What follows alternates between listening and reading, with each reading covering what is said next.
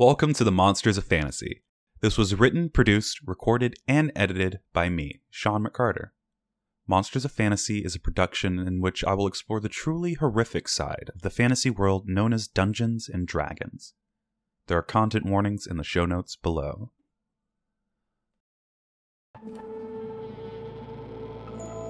Episode 21 The Gargoyle.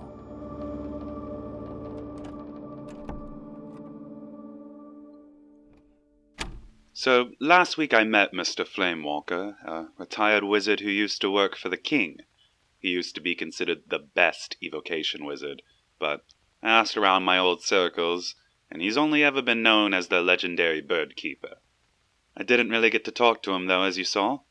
He teleported in here and then teleported right out after snatching that potion off my desk. Granted, it wasn't really my potion anyway, it just felt alien to have someone just come into my office like that and invade my space. I should really ask Luna about setting up some kind of arcane alarm in here.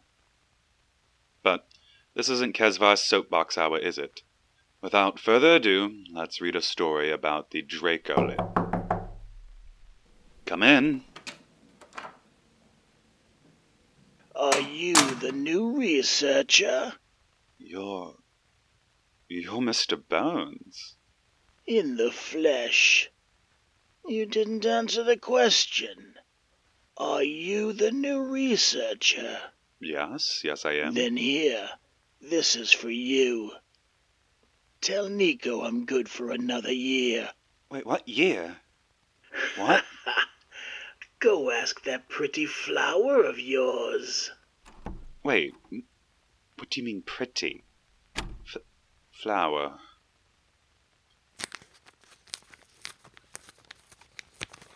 This is a statement, um, taken by Mr. Bones. Wait, hold on.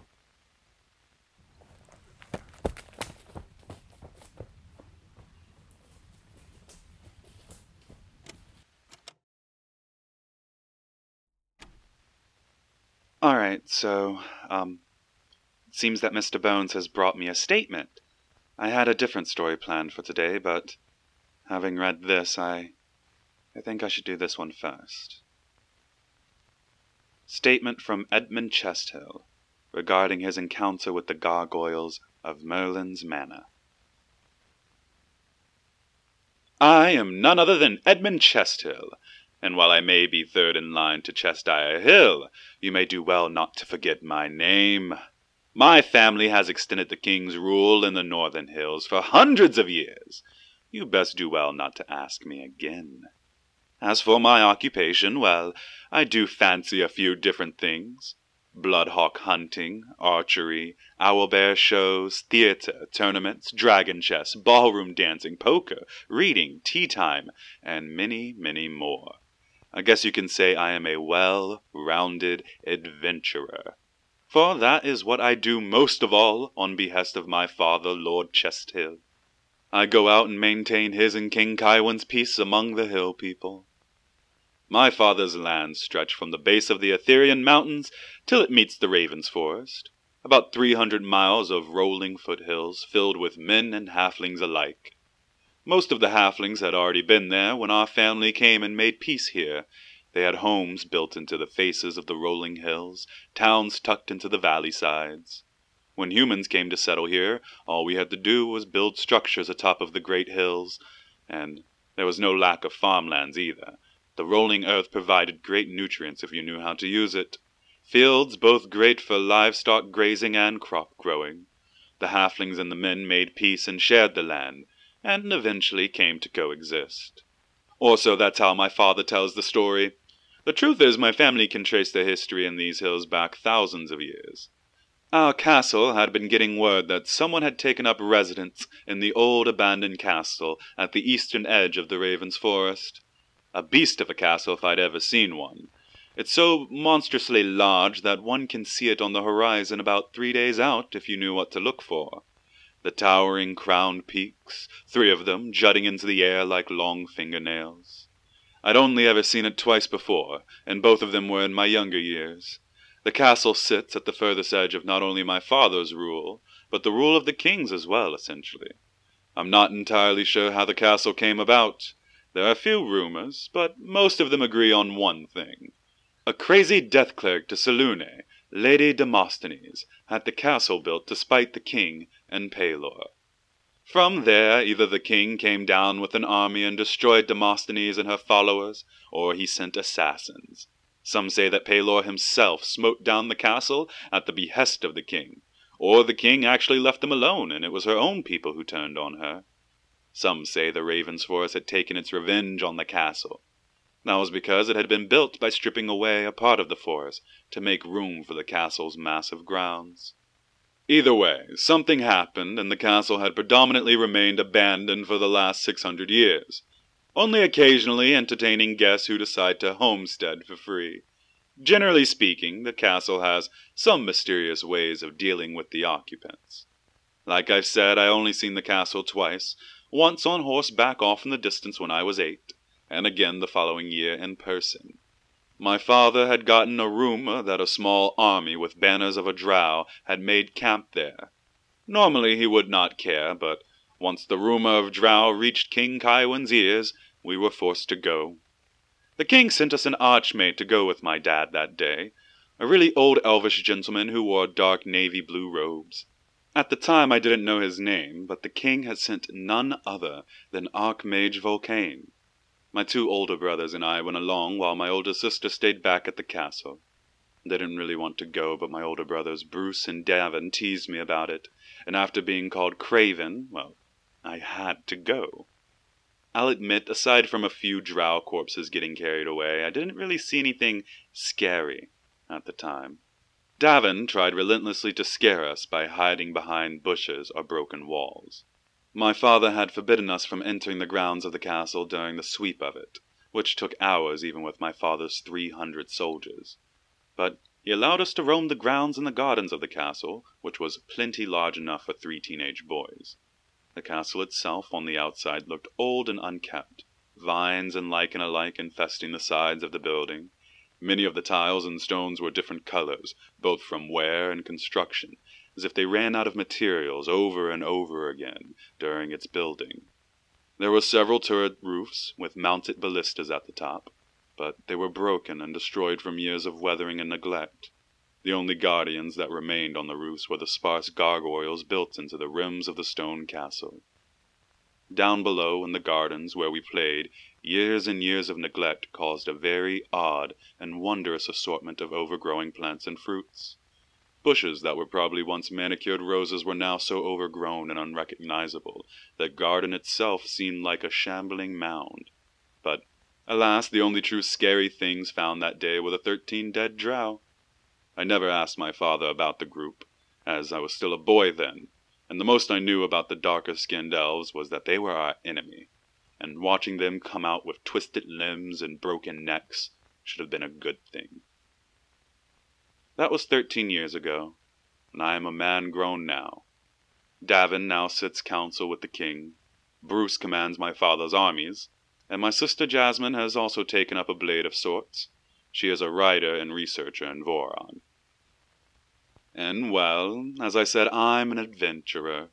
I tend to go on these adventures on my own accord with my friends, but occasionally my father, when he tires of me being in the castle, will send me on short quests, as he calls them.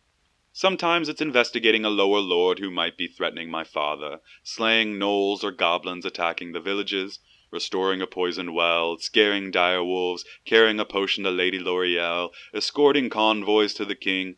Pretty much anything has been asked of me in good faith. If I'm bored or rather daring, I'll take up the task to try and spite my brother's army men.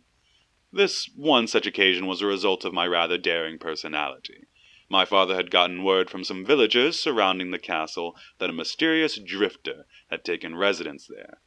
Some even spoke of the drifter being a shaman or dark wizard, saying they saw gouts of flame and flashes of arcane light coming from within the castle walls. My father paid no attention to the gossips of the common folk, that is, until letters started showing up months later saying that men, numbering a small army, could be seen clad in dark robes coming and leaving the grounds of the castle. So he sent me out to investigate the situation, and to write back if we should send our army or not. The first time I saw the castle again, I'll admit I didn't feel a thing towards it. I think I was thinking more about whether or not they had a brothel out in these small hillsides. It wasn't until I had stopped at the Little Toots Roots, a halfling bar built into a small hill about a mile away from the castle, was I reminded how dreadful the castle's history was. It was my job to investigate and get them talking, and talk they did.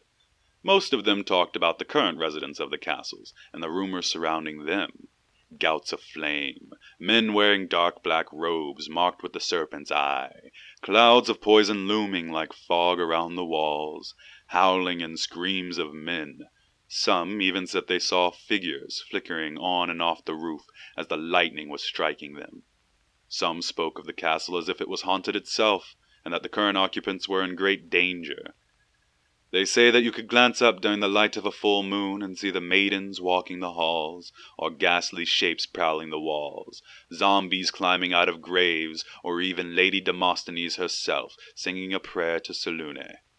No matter who you talked to, the consensus was that something was happening within the castle, and all the creepy talk brought my mind racing back to the twisted and mutilated bodies of the drow. It started shaking me up, but the good ale of Little Toots Roots kept me on my feet. At that point in the night, I was still completely intent on this mission being just an investigation. I had already gathered all the information I could from the townsfolk, halfling and human alike, had something to say about the abandoned castle that looms over them. It was time I go ahead and at least get a sense of the castle's grounds. The castle was built atop and partially into the side of a hill. The valley that bleeds into the Raven's Forest had been cut back to build vast walls for the castle's courtyard, as well as keeping out the creatures of the forest. The walls themselves were towering, and as I walked up to the giant portcullis, the entire castle loomed out of view. There was a sign on the closed gates that read, Merlin's Manor, in common. There was something else written at the bottom of the sign in a very small subscript. As I walked closer to the gate to read the script, the wooden sign started to split open along its center. Where the blank space sat underneath Merlin's Manors, lips started to form out of the splitting wood. Startled, I fell back as the wooden sign began speaking to me. Welcome to Merlin's Manor. If you are receiving this message, you are not welcome inside the walls of Merlin's castle. We apologize for the inconvenience.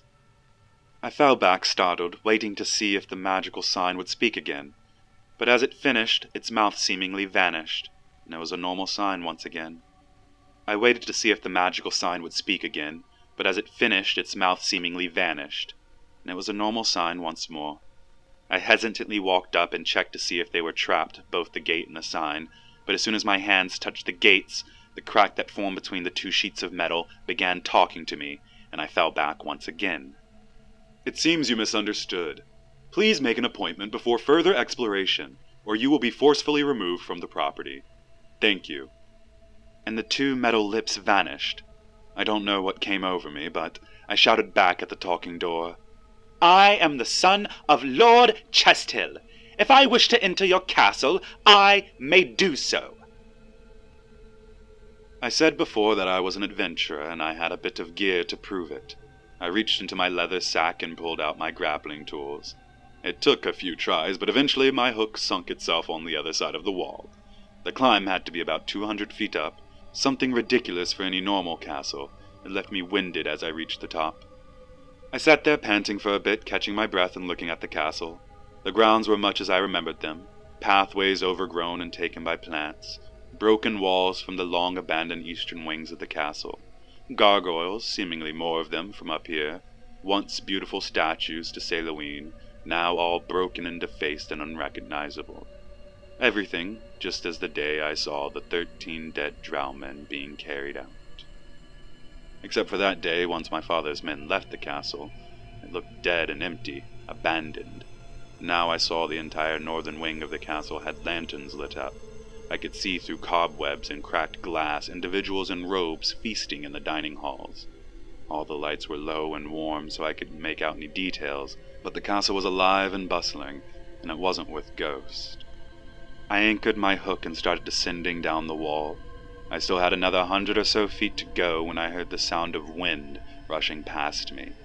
I glanced back to see if an archer had spotted me, but instead I just saw the castle, the bare and empty turret housing looking at me. And then I heard a piece of the wall fall past me. I glanced around and looked up as the night sky rushed away from me. I was falling and fast. Chunks of the wall were coming after me. With a loud crack, my body slammed into the ground below. I felt bones shatter before the immense pain caused me to black out. When I came to, I heard voices talking to one another as I tried to grasp my surroundings. It was hard to make out what they were saying at first as the world came spinning back into view. Red hot pain shot up my spine, and worst of all, I couldn't feel my legs. You'd think he'd have stopped at the door, said the closest voice. Last guy left after the sign. This one sounded whinier than the last one. It was coming from further away. I opened my eyes and saw my rope dangling there, edges frayed as if they had been cut. The wall above seemed to be completely intact. A third voice coming somewhere from above. Why are you two complaining?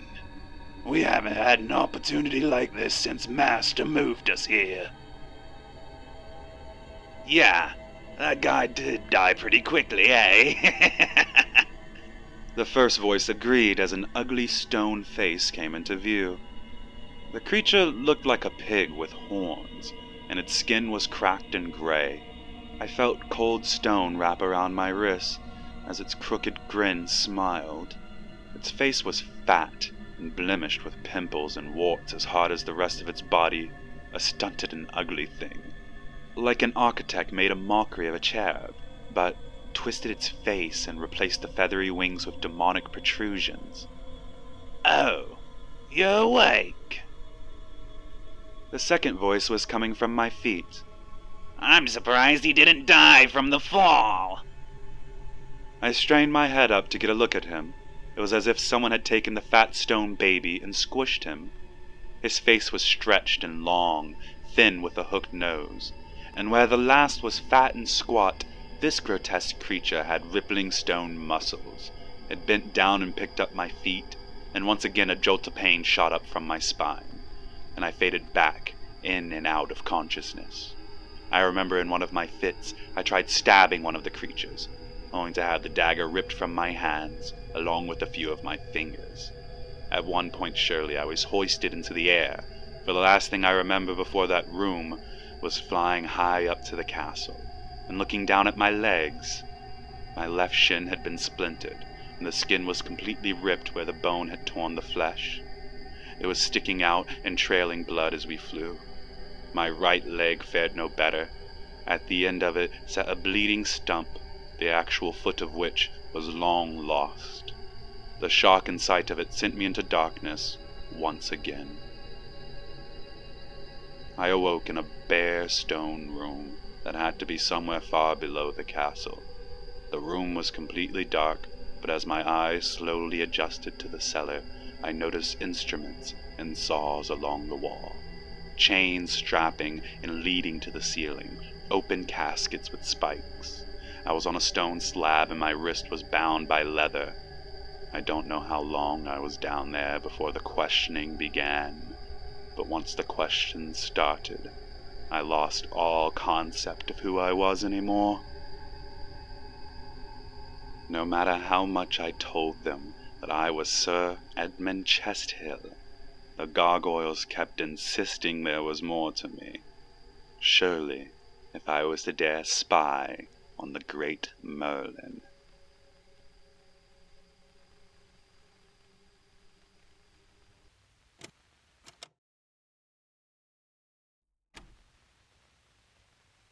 Um, I've done a bit of research on this statement after taking a brief trip to Voron. I would need a few days to work on the postscript for this entry anyway, so I decided to research into the Chesthill family. I confirmed that Mr. Edmund Chesthill was telling the truth about his family's history and power.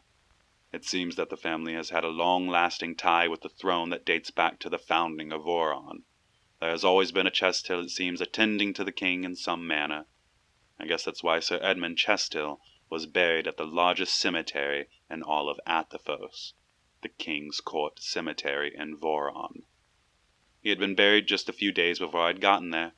I didn't get to meet Mr. Bones again, though. I ran into his son, Damien Bones, who seemed to be just as oblivious to the statement his father gave me as I was. He did let me know that the night they brought Edmund in, he was all torn to pieces, practically flayed in some parts. When I questioned Damien more about it, he said he took the night off early. His father insisted they go celebrate the New Year's party, and Mr. Bones cleaned up Edmund all on his own. I tried prying a bit deeper, but he kept retorting that Mr. Bones had some errands to run and wouldn't be back for a fortnight. I think Damien means well, but something was itching at me that he wasn't telling the whole truth. Speaking of the whole truth, you can imagine after I read this, I had Luna message Nico asking why his friend, Merlin, who we did indeed see him with last week, seems to be amassing a lot more students than the one we read about previously. Moments later, I heard his disembodied voice explain that this was a school for gifted orphans, and that, whoever this unfortunate soul may be, he was clearly trespassing. When I pressed harder on the subject of what the townsfolk said, Nico told me he'd look into it, and that I should just focus on getting my job done. So, the gargoyle. Gargoyles are much like the statues we have named in their likeness. Architects of old added them to almost every building they could, it seems. Even now, castles and great mansions are being built with gargoyles perched on their roofs. Protectors and guardians. However, gargoyles are beings of pure evil. Like most earth elementals, they are brought to our realm and are bound to obey, usually by an arcane spell. They are rather dense creatures, making them very easy to command, and ideal servants. I meant that as a nod to their intelligence, but they are dense in other regards. Physiology. In our notes, it seems that Nico had some hesitation with what to clarify these things as. Cadwin adamantly believes they are fiends due to them being found in the abyss, but we're going to stick with elemental. Through all the research, it seems these creatures, while residing on the prime material and the abyss, they originate from the earth elemental plane. The rest of this is just conjecture, but Nico believes the gargoyles' banishment of the abyss was due to their strictly anti earth elemental properties. The gargoyle, like our earth elemental entry, is made out of stone, except this is a very specific subtype of earth elementals. They all take on the form of a fiendish creature with large stone wings. These wings are made of stone just like the rest of them, and defy all laws of physics, even some of magic. They can fly. Ugly, grotesque flying statues. You're probably familiar with what a gargoyle looks like because of the fake ones you see on rooftops. And these fake ones, though, are all too similar to the real ones. It is said if a gargoyle remains motionless, they're seemingly indistinguishable from a normal statue. Weaknesses and resistances. I'm just going to call this section immunities and resistances now, I think. I had a respite with the treant who was weak to fire, but just the same as our broad entry on the earth elementals, the gargoyle is immune to being poisoned or petrified. Remember that whole stone to stone bit? And they are resistant to most mundane weapons. And If you're looking to hurt the creature, then I suggest a different approach than a match of strength. Honestly, their weakness, if I were to call it that, is their general lack of intelligence. They can often be tricked or contracted into services that mm, simplicate their minds. Gargoyles only want one thing to cause pain.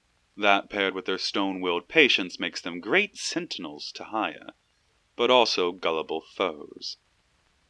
Attacks and abilities.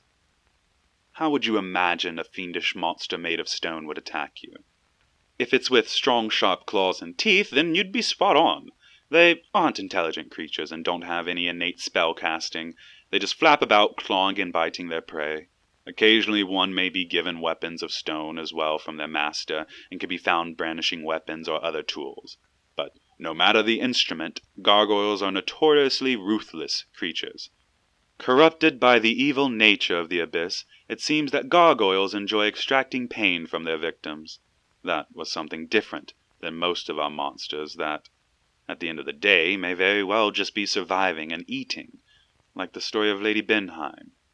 That rock in that story was just hunting, but these gargoyles are guardians, evil ones at that.